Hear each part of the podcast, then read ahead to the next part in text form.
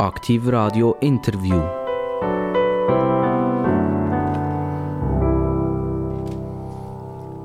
Und Bing hat es gemacht, und wenn es Bing macht, dann ist Interviewzeit oder besser gesagt Gesprächszeit. Wir haben eine Riesentour d'Horizon gemacht durch die ganze deutsche Schweiz. Wir hatten ganz viele Politiker, Leute aus der Wirtschaft. Einen grossen Teil vom Ständerat und vom Nationalrat haben wir schon dürfen hier begrüßen. Und es ist jetzt an der Zeit, dass wir wieder mal etwas Kulturelles machen. Ähm, Viele, die jetzt zuhören, werden sagen, Gott sei Dank, es ist jetzt genug Politik, es ist jetzt genug Wirtschaft gewesen. Und trotzdem wollen wir natürlich nicht vergessen, dass wir auch mit unserem heutigen Gast vielleicht ein bisschen über Wirtschaft und Politik reden, obwohl er völlig etwas anderes macht. Ich begrüße ganz, ganz recht herzlich heute am Mikrofon der Doktor Jürg Schläpfer. Der Doktor Jürg Schläpfer, äh, den haben wir angekündigt als Lehrer, als Organisator, als Dirigent, als äh, Reiselustiger und noch als Psychologe. Also, ihr seht, es wird wahrscheinlich spannend, diese Stunde. Ich begrüße ganz, ganz herzlich den Doktor Jürg Schläpfer. Grüß dich, Herr Sauser. Äh, Doktor Jürg Schläpfer, äh, wir sagen, wir haben heute Kultur vor uns. Könnt ihr mir sagen, ich habe mich zwar auch als, als Psychologe vorgestellt, warum dass ich eigentlich sage, primär seid ihr wegen der Kultur da? Ja, wegen der Kultur. Ich bin natürlich vor allem wegen der Musik da. Und Musik ereignet sich immer in einem grossen kulturellen Rahmen. Also wenn man äh, Musik macht, findet das in Räumen statt. Und man hat grosse Konzerträume, Konzerthallen, sei das in Luzern oder wenn man nur an die Elbphilharmonie denkt in, in Hamburg. Also von daher sieht man schon, dass Musik und Kultur und natürlich auch, wenn der eingängig gesagt hat, Wirtschaft sich Hand in Hand äh, bewegen. Ohne beides würde es gar keine Kultur geben. Genau, ohne Batzeli gibt es auch keine Kultur. Das wissen wir bestens, seit alle nach Geld geschrauen haben während der Pandemiezeit, wo wir Gott sei Dank schon längere Zeit hinter uns haben. Ähm, und in dieser Pandemiezeit dort habt ihr dann auch etwas ganz, ganz Spannendes zu erzählen. Ähm, gehen wir aber schnell zurück zu euch, äh, Doktor Jürg Schläpfer. Ihr seid auch Psychologe. Und man sagt, man liest heute, die Jugendlichen sind alle deprimiert, sie sind depressiv, sie müssen zum Psychiater gehen, es geht ihnen total schlecht. So, und jetzt, was sagt uns hier der Psychologe, der gleichzeitig eben Gymnasiallehrer ist, Musikunterricht gibt am, am Gymnasium und damit eigentlich tagtäglich mit den jungen Leuten, die es allen so schlecht geht, konfrontiert ist? Gut, ob es allen so schlecht geht, ich würde jetzt mal ähm, in Frage stellen. Es gibt sicher für heutige Jugendliche äh, ganz andere Belastungen als noch für Jugendliche vor zehn, zwanzig Jahren. Also einerseits sicher Umgang mit äh, sozialen Medien, dass man häufig vielleicht auch den Eindruck hat, man könnte etwas verpassen, man ist ständig online und man vergleicht sich auch. Und die Vergleiche, die hier stattfinden, sind natürlich zum Teil auch mit, mit Vorbildern oder mit sogenannten Influencer, die einem ein völlig falsches Bild vermitteln und auch einem Ansprüche hat, wo man, wo man fast nicht erfüllen kann. Also jemand, der vor zwanzig Jahren jugendlich war, kann sich glücklich schätzen? Sicher glücklicher. Also wenn ich mehr vergleiche mit den heutigen Jugendlichen, ja, wir haben ja das beide erlebt, noch keine Nachteile. Wenn man zum Haus raus ist, war man nicht erreichbar. Äh, ja, das hat nicht die Mami in der Pause angerufen, wie geht es dir? Also wir hatten auch viel weniger ähm, Ablenkung gehabt, oder? Der heutige Jugendliche ist noch viel mehr natürlich der Konsument, der interessant ist und wo mit Forderungen gestellt wird, die recht schwierig sind. Oder? Also wenn ich denke, wenn ich heute in ein Schulzimmer reinkomme, habe ich vierundzwanzig Jugendliche und die meisten sind ruhig und schauen auf das Smartphone und schauen dort irgendetwas. Und zu unserer Zeit, wenn man rein ist, kam, zuerst müssen wir schauen, dass es ruhig ist und dass nicht alle im Zimmer rumspringen und es laut und aktiv ist. Das hat sich also schon geändert. Aber der Urgroßvater hat ja das schon gesagt, zum Glück bin ich nicht mehr jung am Grossvater. Der Grossvater hat das gesagt, zum Glück bin ich nicht mehr jung, seinem Sohn. Und das wäre dann mein Vater beispielsweise, der gesagt hat, zum Glück bin ich nicht mehr jung. Und das bist du. Und wir sagen das heute auch für die Jugendlichen. Zum Glück sind wir vor mehreren Jahren, vielen Jahren jung gewesen und nicht mehr heute. Äh, Jürg Schläpfer, ist das nicht irgendwie einfach ein Generationenproblem? Haben wir nicht einfach weisse Haare bekommen langsam und sehen das ein bisschen falsch?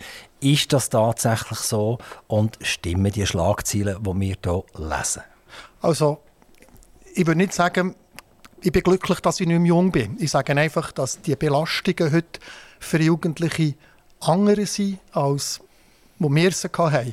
Was ich aber sicher nicht würde sagen, was, äh, was man über dreitausend, viertausend Jahre in der Geschichte könnte beobachten, dass immer die nachfolgende Generation, also den, die vorgängige Generation, die Jüngeren sagen, also schlimmer als die heutige Jugend kann es nicht mehr werden. Das glaube ich schon nicht. Also die heutige Jugend äh, erlebe ich schon als, als, äh, als sehr kritische, äh, auch kreative, also von dort her gesehen, würde ich höchstens sagen, dass mit der eingängigen Frage wegen der psychischen Belastungen, mit den Medien, wo sie konfrontiert sind, mit den Ansprüchen, die also gestellt werden, mit den Vergleichen, die sie machen mit anderen, denke ich, haben sie andere Belastungen als wir früher.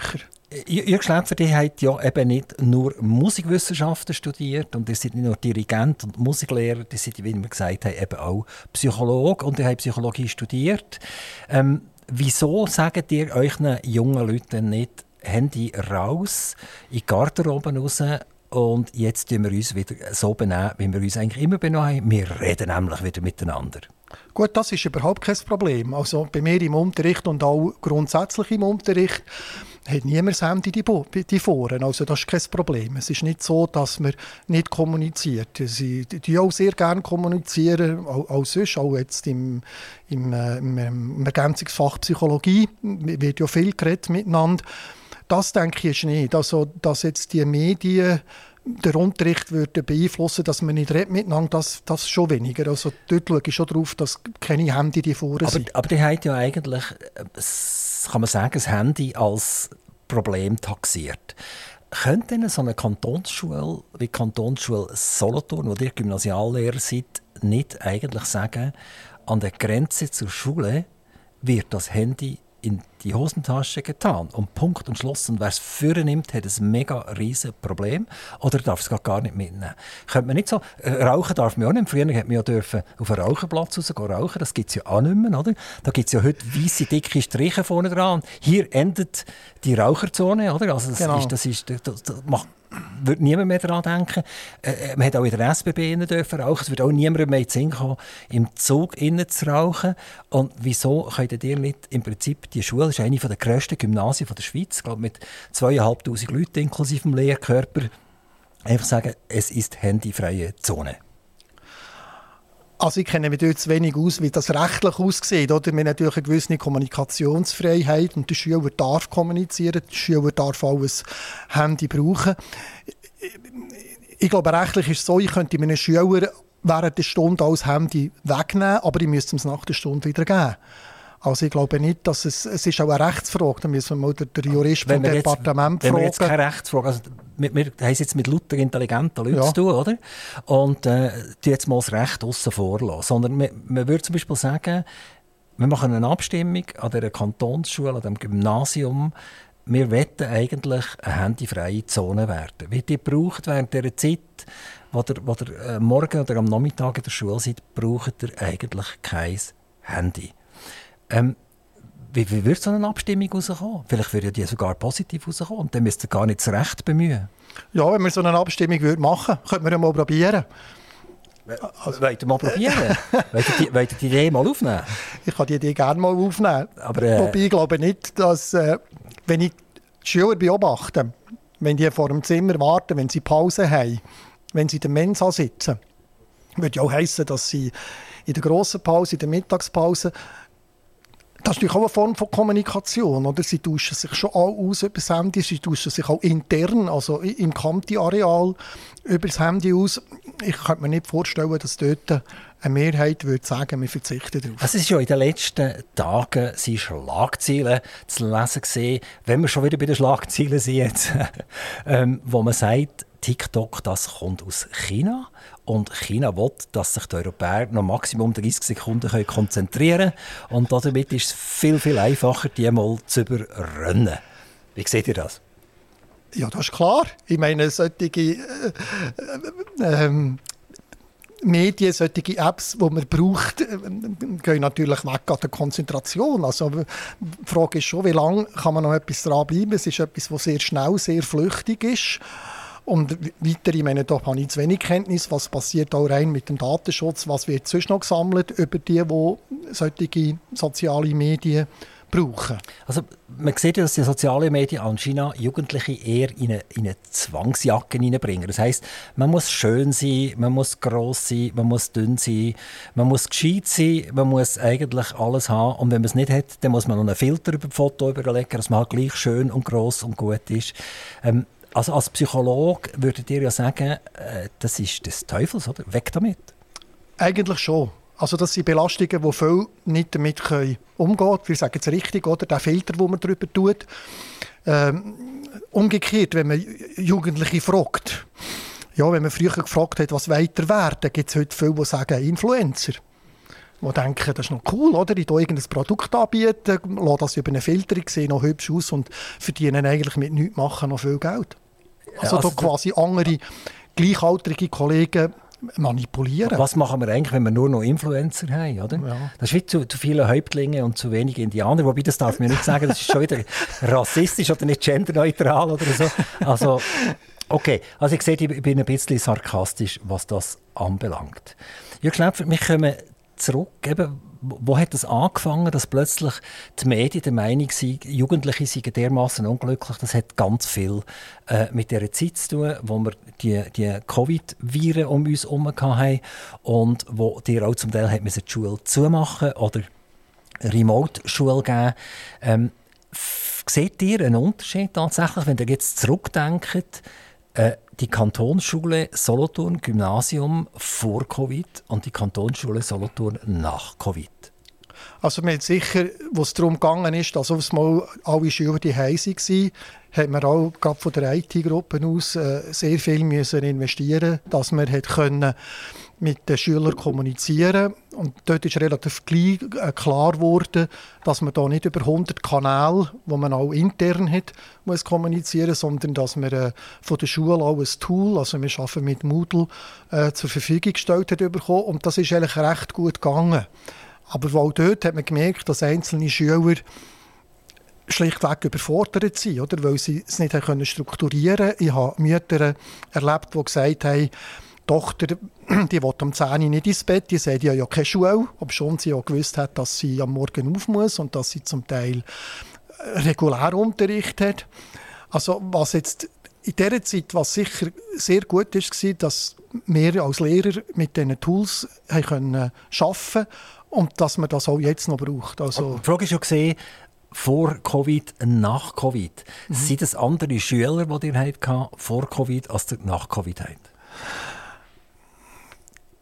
Also nach Covid habe ich schon gemerkt, dass das Bedürfnis, lang wieder zu sehen, das Bedürfnis, in eine Klasse hineinzukommen, das Bedürfnis, in, in, in klare Strukturen, dass das gross ist und dass dort schon Einzelne darunter gelitten haben, die Phase, wo sie recht isoliert waren.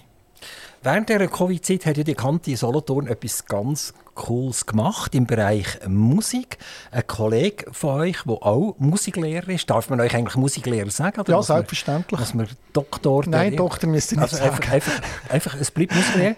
Der Matthias Rickenbacher ist ein Kollege von euch. Genau. Und er hat mit dem Sven Reif zusammen äh, so ein Potpourri gemacht, wo jeder Schüler daheim allein gesungen hat. Genau. Und er hat daraus einen Chor äh, gemacht, «Stay at Home». Und äh, jetzt probieren wir mal schnell dort ein bisschen reinzuhören. Es ist natürlich noch viel eindrücklicher. Man kann das auf YouTube kann man das schauen.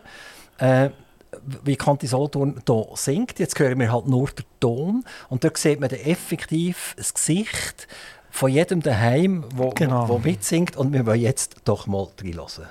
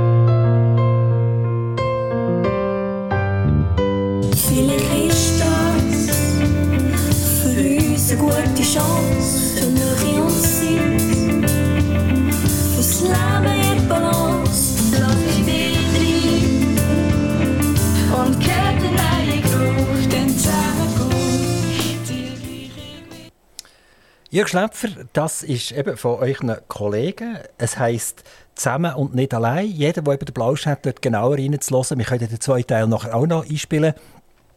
Ähm, kann das auf YouTube hören. Es war ja. wirklich eine ganz eindrückliche Geschichte. Ähm, wie, wie ist das zustande gekommen? Ihr habt ja das live vermutlich auch miterlebt. Also ich war selber nicht in diesem Projekt involviert gewesen. Sie haben die Schüler einzeln, oder? Also «Zusammen und nicht allein», wo alle allein die Heise waren.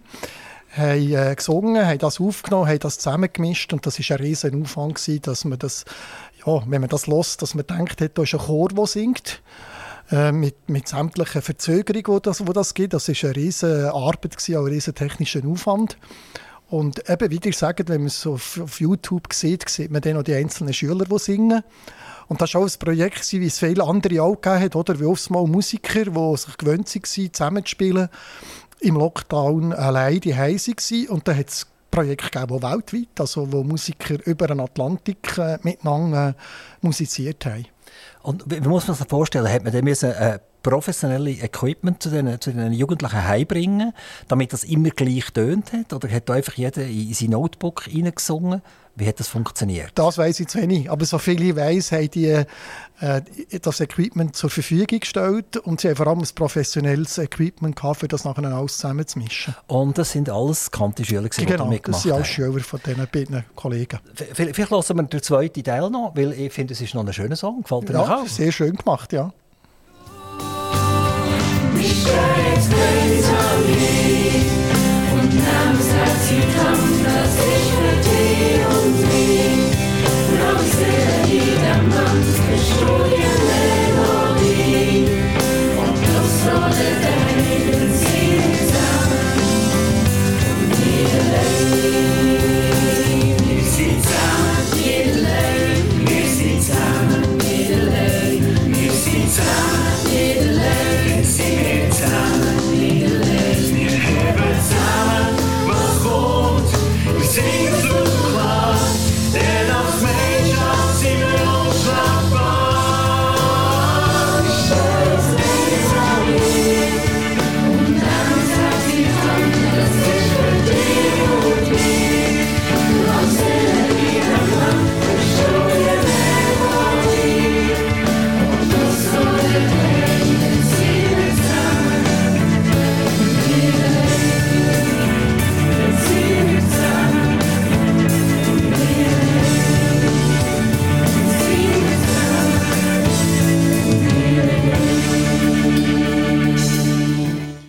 Text haben wir noch vergessen zu sagen, der ist von Christoph Wetterwald. Also es ist ein Dreierteam, das das zusammen organisiert hat. Eine wunderschöne Ballade, kann man sagen, die da gesungen ja. worden ist. Ähm, das ist ja eigentlich ganz etwas Positives gewesen, was dann gleich noch bei Covid hat können passieren. Genau. Jürg Schläpfer, ihr seid nicht immer Musiklehrer gewesen, sondern ihr habt zuerst mal eigentlich gedacht, ihr wollt jüngere Kinder äh, belehren. Die sind genau. Primarlehrer geworden. Jawohl. Das ist heute eine, eine diplomierte Lehrperson, oder? Aber die sind noch, die sind noch klassische Primarlehrer gewesen, oder? Genau. Genau, ohne Doppelpunkt und In hinten dran. Ähm, mögt ihr euch noch zurück erinnern, wo die Primarlehrer geworden sind, wo ihr am ersten Mal vor so einer Schulklasse gestanden. Wie, wie alt sind die Kinder gewesen? Was war das für eine Klasse gewesen?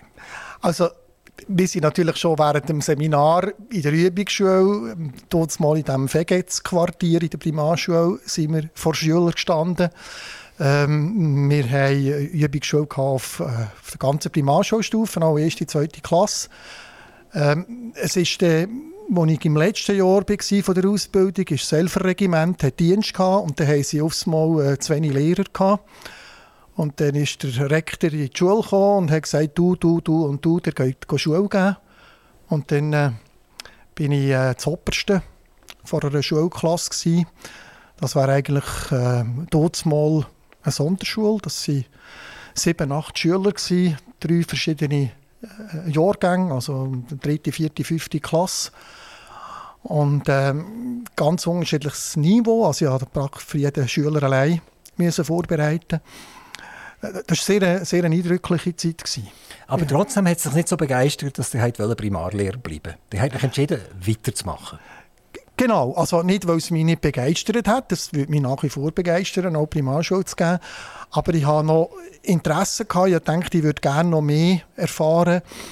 Äh, ursprünglich mal hat es mich interessiert, in der, im Bereich Mathematik noch mehr zu machen. Und dann habe ich mich entschlossen, ähm, eine Gesangsausbildung anzufangen und in Zürich äh, Musikwissenschaft. Dort hat mich vor allem interessiert, ähm, wie ist Musik im theoretischen Bereich, was gibt es für, für Musiksysteme, und es sind vor allem ja auch, gerade wenn es darum geht, zeitliche Verläufe der Musik darzustellen, es ist, also im fünfzehnten, sechzehnten Jahrhundert waren es vor allem Mathematiker, die sich überlegt haben, wie kann man das überhaupt machen, wie kann man das darstellen.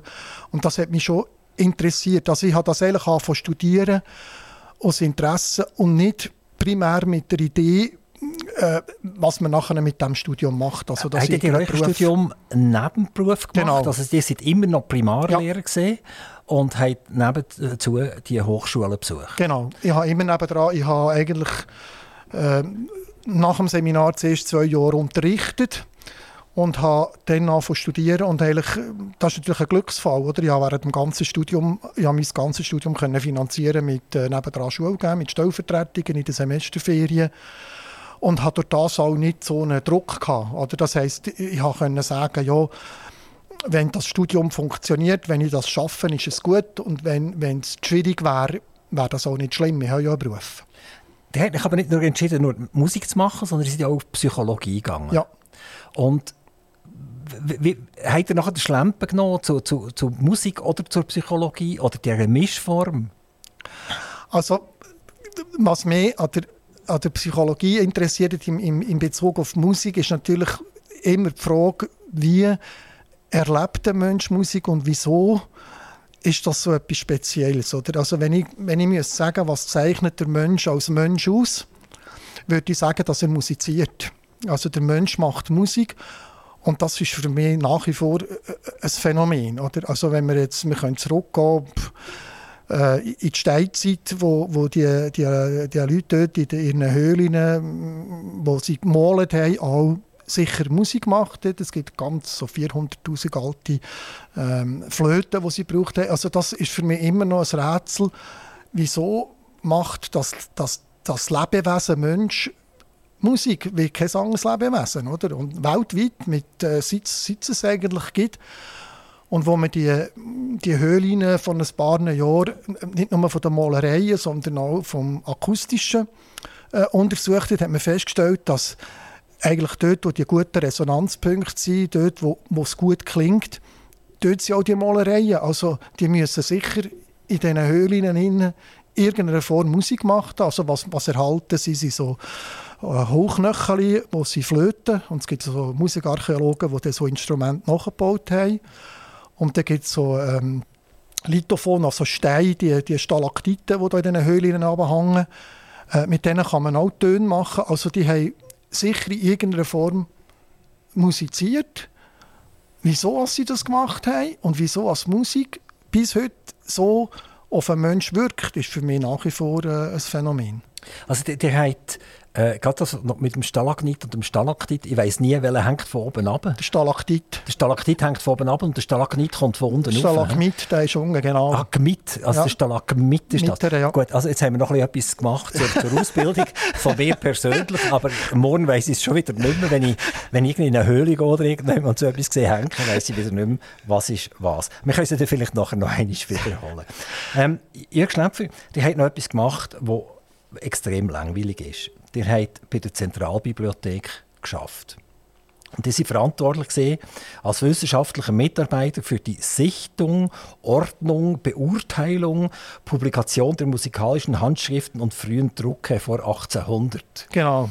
Das tönt ja, also das tönt jetzt nicht einmal staubtrocken, das tönt ja furchtbar, oder? Da würde mir ja immer den Finger abbrechen, wenn ich am Morgen früh dort hergehen müsste. Genau, also die sagen es richtig, es ist staubtrocken. Es war so staubtrocken, dass ich, musste, was wir in Corona-Zeit hatten, immer mit einem Mundschutz rumlaufen, weil die Materialien so alt waren und wir auch nicht wissen, dass der Staub äh, ist relativ ungesund, der Staub. Nein, es war natürlich für mich eine einmalige Chance. Oder ich hatte das, äh, das musikwissenschaftliche Studium abgeschlossen und äh, es hat sich dann herausgestellt, dass die Zentralbibliothek, also zentral, weil die haben ja verschiedene Bibliotheken zusammengefasst. Also Jesuitenbestand, Franziskanerbestand, äh, Schönewehrkloster, äh, alte Kantonsschule. Also sind verschiedene Bibliotheken zusammengeführt worden, auch vom ehemaligen äh, Ambassador. Und die waren an paar Orten verteilt gewesen, also an den Musikalien. Und das sind irgendwann die Leute vom, vom R I S M, das ist so eine internationale Reihe, die schaut, wo ist was. Also wenn wir wissen, wo ist irgendein Ersdruck oder eine Handschrift, kann ich dort schauen, wo ist das? Und die haben ein paar Sachen aufgenommen, haben es wieder zurückgestellt und dann hatte die Bibliothek mal ein Problem gehabt, dass sie Anfragen haben bekommen, ähm, wir wollen gerne eine Auskunft zu etwas und sie mussten sagen, ja, es tut uns leid, wir finden es nicht. Und dann habe ich natürlich, also fast sechs Jahre lang, habe ich ähm, von morgen bis zu oben irgendwelche Perlen aus dem Archiv rausfischen können, das identifizieren, schauen, was es ist. Es ist zum Teil auch, äh, hat irgendetwas können an drei, vier Orten verstreut sein, also dort irgendeine Geigenstimme oder eine Bratschenstimme.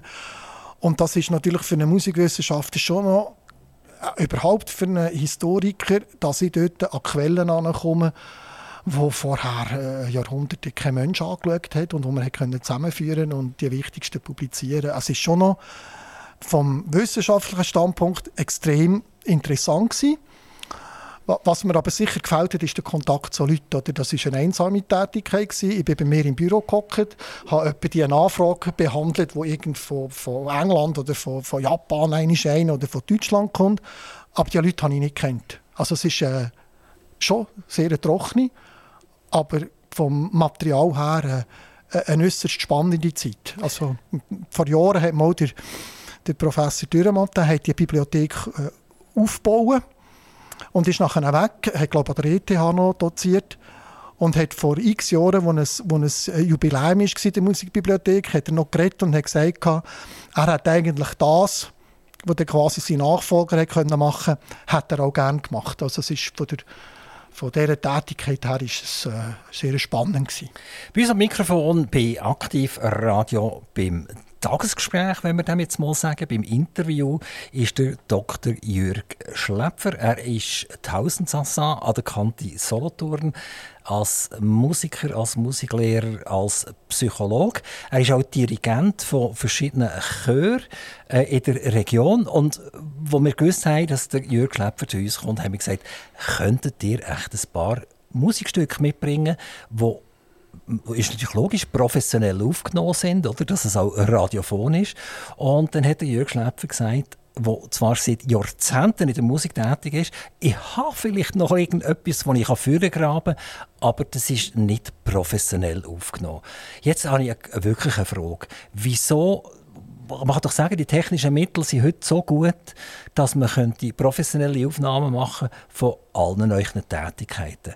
Dann hätten die Schüler, die etwas mitnehmen könnten, die haben die Chorteilnehmer, die etwas mit heimnehmen könnten. Sie könnten irgendjemand zu Gast sein und sagen, «Lass, wir gehen doch schnell eben auf YouTube oder auf Spotify oder so. Wir hören schnell rein.» Das geht alles nicht. Also die haben uns diese vier Stück mitgebracht. Aber genau. Nochmal meine Frage, wieso ist das nicht professionell aufgenommen worden? Ja, dort mal, wo man natürlich mit einer Klasse oder mit einer kleineren Gruppe äh, ein Konzert gemacht hat, haben wir auch gar nicht die finanzielle Möglichkeit gehabt, irgendwie in ein, in ein äh, professionelles Tonstudio zu gehen. Und es war eigentlich auch nie die Idee gewesen, oder? Natürlich, ich schätze es, dass man Musik aufnehmen kann, dass man Musik konservieren kann. Aber für mich ist Musik eigentlich als Kunst ja, sehr eine flüchtige Kunst. Oder? Für mich, ich könnte sagen, Musik ereignet sich in der Zeit. Und das Erlebnis, ähm, das man hat, wenn man jetzt als Chor ein Konzert gibt, ist nicht zu vergleichen mit einer Aufnahme, die man nachher hört. Also ich denke, so äh, Live-Musik lässt sich nicht ersetzen mit einer Aufnahme. Aber, auch wenn es schön ist, dass man es hat. Es wäre doch noch cool, wenn jetzt eure Jugendlichen, die, die im Unterricht habt, heimgehen und sagen, «Hey Papi, Mami, heute Abend müssen wir zusammensitzen, jetzt sind wir mal zuhören, was wir alles aufgenommen haben.» Ja, sicher, das wäre sicher cool. Ja, ja. Machen wir, oder? In Zukunft. Die haben ja jetzt das professionelle Equipment von Covid her. Genau, aber natürlich das professionelle, ja, ja. Also, ähm, Doktor Jürg Schläpfer, die hat uns unter anderem mitgebracht «Halleluja». Das ist etwas, das wir alle kennen, auch die, die, wenn wir sagen, nicht so wahnsinnig orientiert sind in der klassischen Musik. Das ist ein Song oder eine Musik, die... Ja, das ist ein Gassenhauer fast. Ja. Ein Gassenhauer, genau, ganz genau. genau. Und da würden wir nachher gerne auch mal schnell ein bisschen reinhören. Vielleicht könnt ihr über die Aufnahme, die ihr uns mitgebracht habt, ein bisschen etwas erzählen. Gut, das war eine Aufnahme, die entstanden ist, wo wir ein Jubiläum hatten, hundertfünfundsiebzig Jahre Kantonsschule. Und dann haben wir unter anderem vom Händel das Anthem von der Foundling Hospital aufgeführt. Ähm, das war eigentlich eine Komposition, die Händel gemacht hat zugunsten von einem Waisenhaus. Man muss wissen, Händel war dann in London äh, absolut berühmt, ein riesen Koryphäe. Und äh, hat gewusst, dort ist ein Waisenhaus und das, äh, das Dach rund und die sollten dort etwas machen. Und hat er äh, für die ein Benefizkonzert geschrieben und hat am Schluss von diesem Benefizkonzert den Chor, der auch in einem anderen Zusammenhang natürlich vorkommt, das Halleluja, dort hineingenommen. Und ähm, das Benefizkonzert, wie ich herausgefunden habe, das ist so gut gelaufen, dass sie nicht nur ein neues Dach, sondern auch neue Fenster rein tun. Der Händel war ja vermutlich ein Deutscher, nehme ich an. Genau. Was macht der Deutsche in London?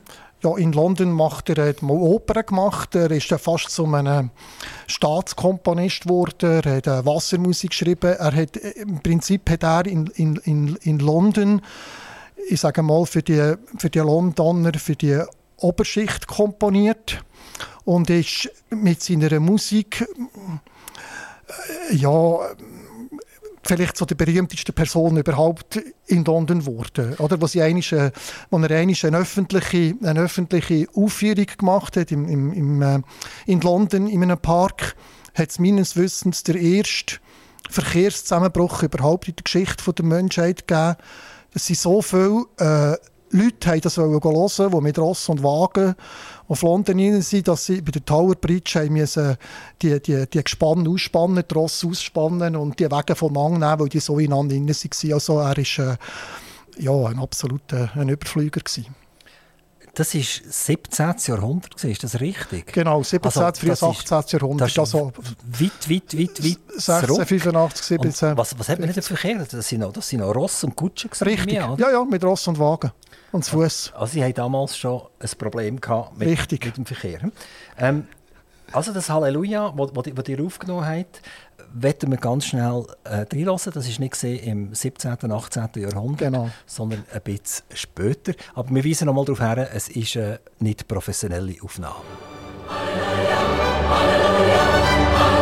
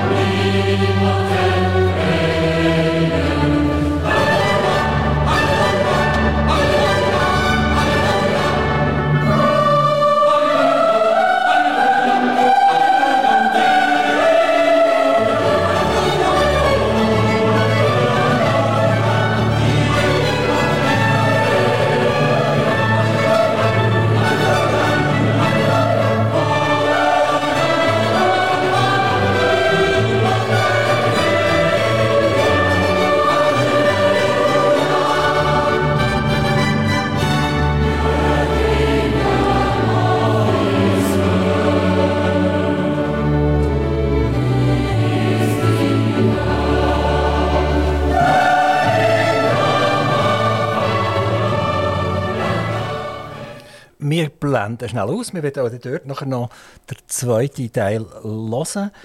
Jürg Schläpfer, wenn ihr vor so einem Chor steht, und das tönt so. Also das ist jetzt rein schon von der Aufnahme, kräuselt mir das kalte Rücken ab. Und ich, wie gesagt, ich verstehe von Musik überhaupt nichts, ich habe keine Ahnung. Äh, aber das tönt wirklich wunderschön. Wie muss das für eine Dirigent sein, die vorne dran ist und in die leuchtenden Gesichter hineinschauen kann, die so etwas dirigieren darf? Ja, das ist natürlich ein wunderbares Erlebnis. Wobei, währenddem, als man dirigiert, hat man eigentlich nicht so Zeit, das zu geniessen. Man ist so beschäftigt, ob alles richtig geht, ob die Einsätze richtig kommen, ob die Instrumente richtig spielen. Also am Anfang ist man so sehr stark auf Musik konzentriert.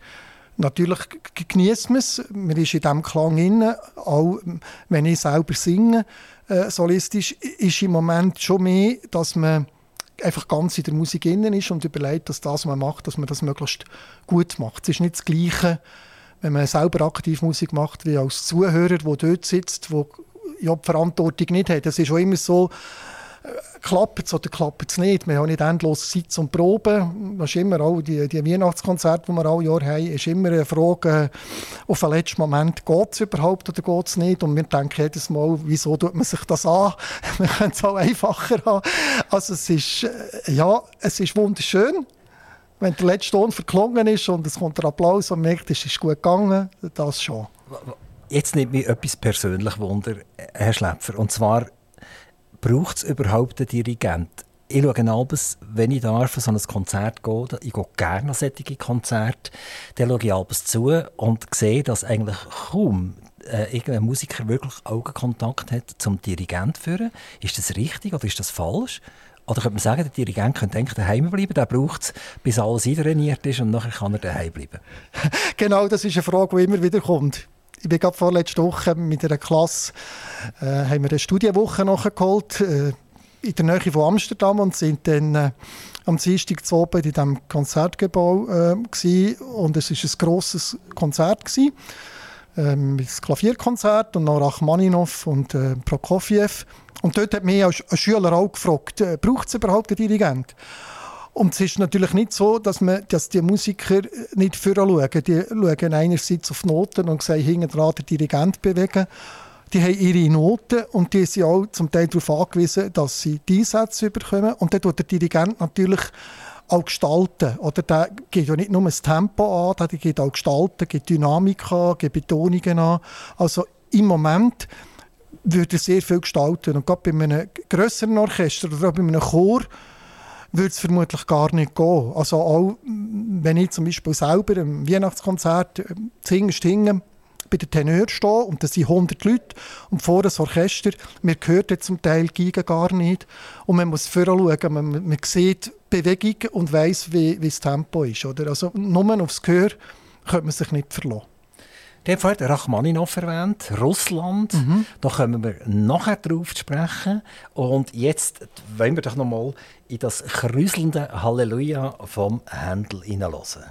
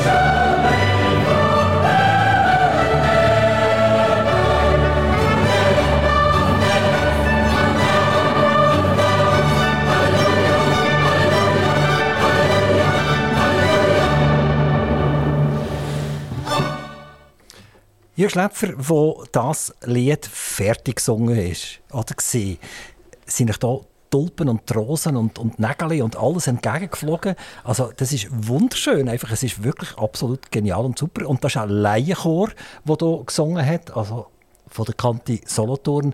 Das ist ja unglaublich, was ihr aus diesen Stimmen rausgeholt habt. Ja, es ist immer wieder erstaunlich äh, und ein grosses Erlebnis, wenn wir hier miteinander, also es sind äh, Schüler, es sind auch Lehrer, Lehrerinnen, die mitgeholfen haben und äh, vom Personal.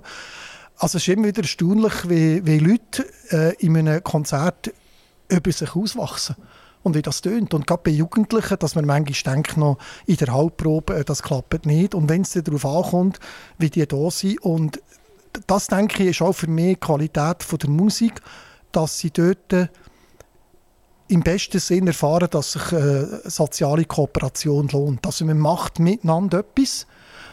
Äh, auch im Klassenunterricht, wenn ich mit einer, mit einer, mit einer Klasse singe, erleben sie dort, dass es sich lohnt, miteinander etwas zu machen.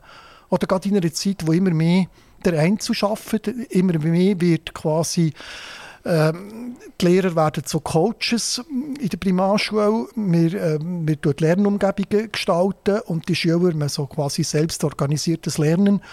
Und nebst dem, was sicher auch eine gewisse Berechtigung hat, ist schon wichtig, dass sie merken, das lohnt sich. Also miteinander etwas zu machen, die, die soziale Kooperation, die ich alleine nicht könnte. Und das gibt unglaubliche ein Zusammenhalt und auch ein Glücksgefühl, oder? Und zwar in allen Bereichen. Also ob jetzt das äh, ein Konzert ist wie das oder ob irgendwie in Liverpool im Fußballstadion zwanzig, dreissig Tausend äh, «You never walk alone» singen, oder? Also das ist schon noch, dass das der Mensch macht, oder? Dass das passiert. Jürg Schläpfer, wir haben euch vorgestellt als Psychologe, als Lehrer, als Organisator und ich habe gesagt, er ist auch noch ein kleines Reisefüdli, oder? Das heisst, er will sein Hobby auch noch so zu halb zum Beruf machen und ihr habt die Idee gehabt, äh, nach Russland zu gehen. Und, und dort haben wir vorher ganz kurz den Rachmaninoff erwähnt und ihr habt die Idee gehabt, in Russland Rachmaninoff aufzuführen. Also, äh, ich, ich habe ein bisschen reingelassen. Das ist relativ eine komplizierte Musik. Es ist eine sakrale Musik. Also jetzt zu dem, was wir abgespielt haben, zuerst zum Kanti-Covid-Chor, der da miteinander gesungen hat, lüpfig. Da haben wir Halleluja dürfen hören. Da haben wir alle können mitpfeifen fast. Und jetzt gehen wir zu doch der für mich sehr schwermütigen Musik vom Rachmaninoff, wo dir von der Schweiz, von der deutschen Schweiz, wollen nach Russland transportieren, also in die Heimat her. Das hätte nicht passieren sollen, weil äh, eben die, die Covid-Zeit ist damals äh, reingekommen.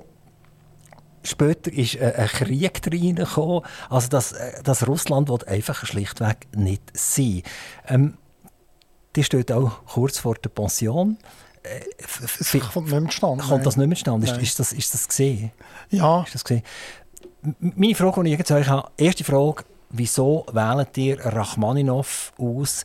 Das ist ja auch gerade für einen Schüler oder für einen Jugendlichen vermutlich nicht die Musik, die er gerade am liebsten hat.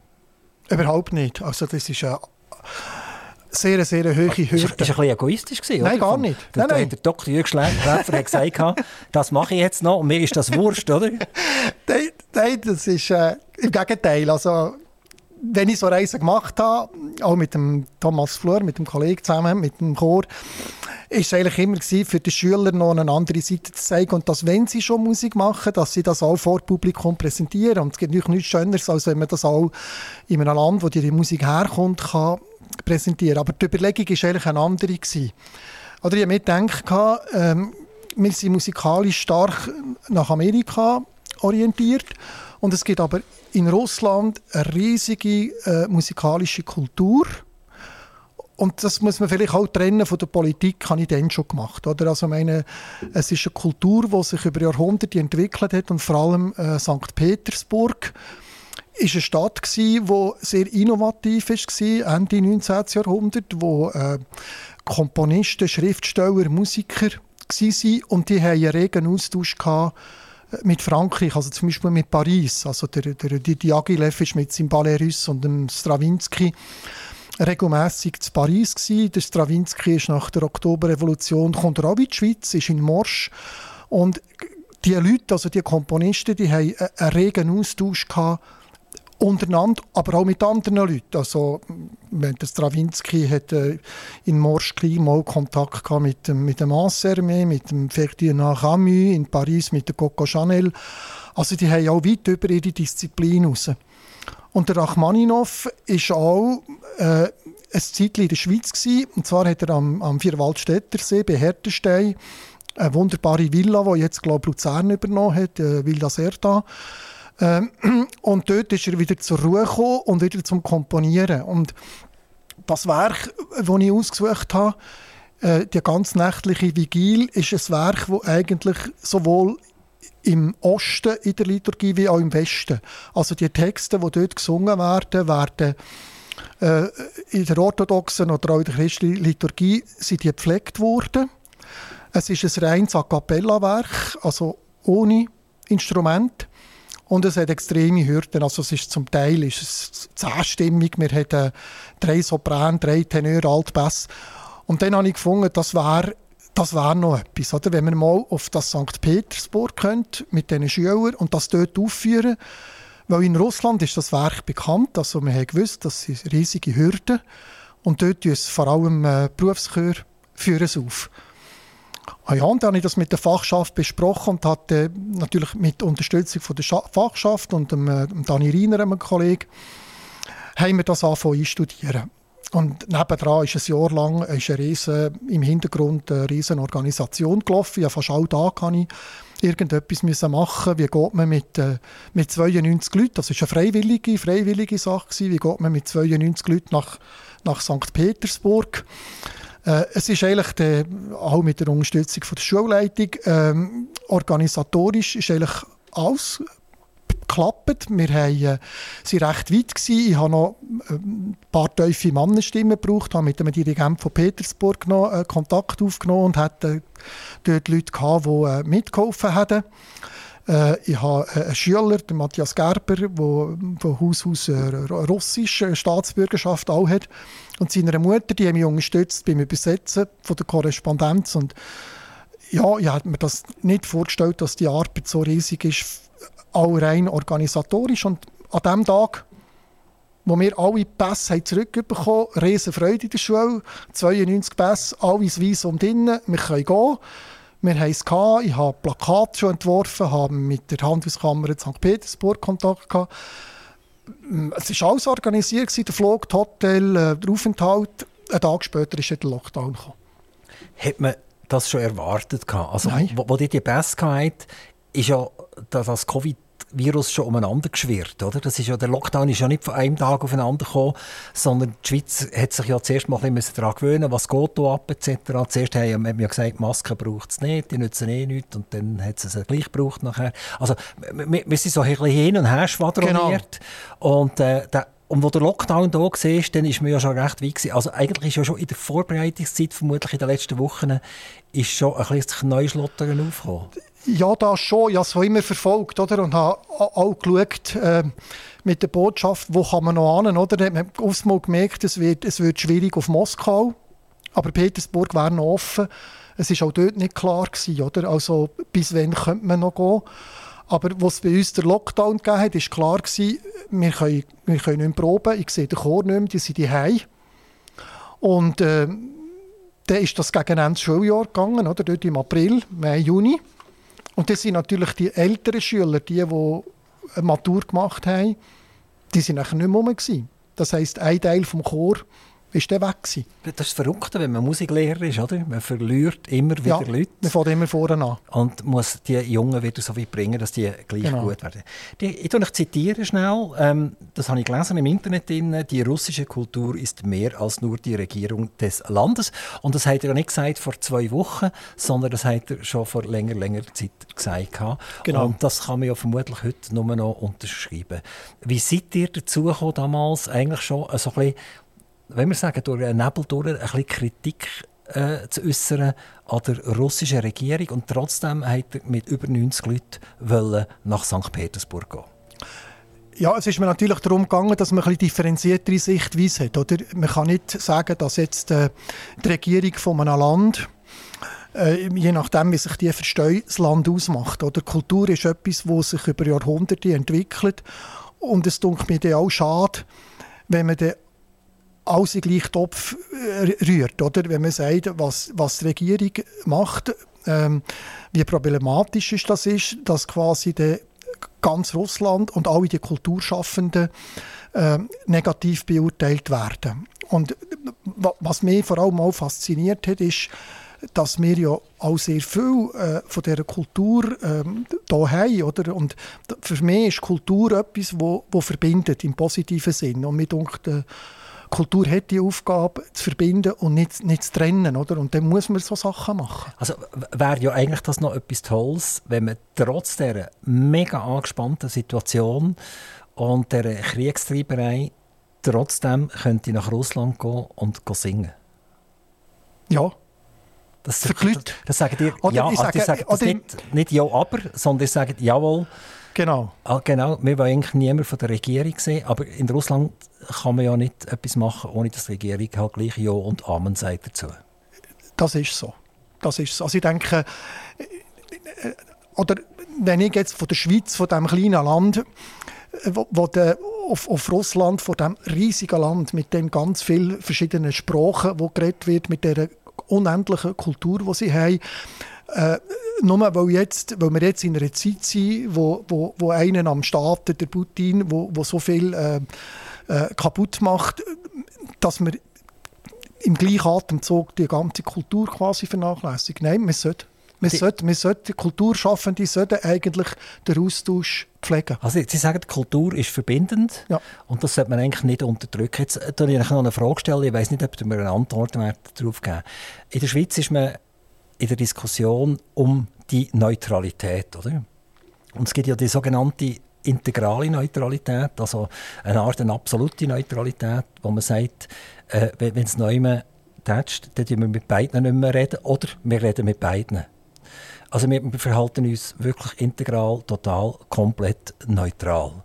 Jetzt von der Kultur, ja, das sagen, das müssen wir unbedingt machen, oder? Mhm. Wir, wir, wir würden nicht jetzt dem einen sagen, du bist ein Böser und du bist ein Lieber, sondern wir würden gerne Musik machen mit denen zusammen. Mhm. Und dann gehen wir wieder und dann haben wir hoffentlich irgendeinen Funken können, äh, genau. überbringen, oder? Mhm. Wie, wie, wie seht ihr das, wenn, wenn man jetzt eben über die sogenannte integrale Neutralität redet? Oder eine Neutralität, die man immer mehr ritzen will, immer wie, immer mehr schmälern. Und je nach, nach Tages- und, und, und Lust äh, die Neutralität ein bisschen anders definieren. Habt ihr da irgendeine Meinung? Ja, das ist recht ein schwieriges Thema. Also auf der einen Seite denkt es mir, man muss können, so oder so mit allen reden.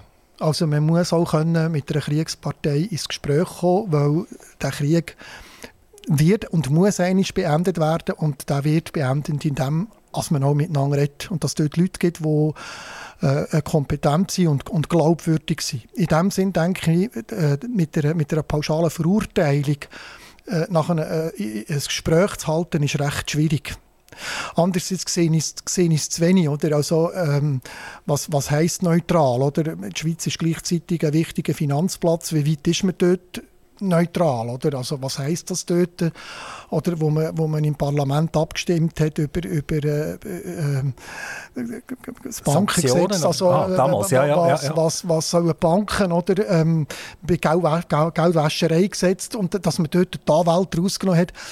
Ich weiss nicht, wie, wie andere Länder, aber ich kann mir schon vorstellen, dass hinter den Kulissen noch mehr läuft, äh, wo, wo Gespräche zustande kommen.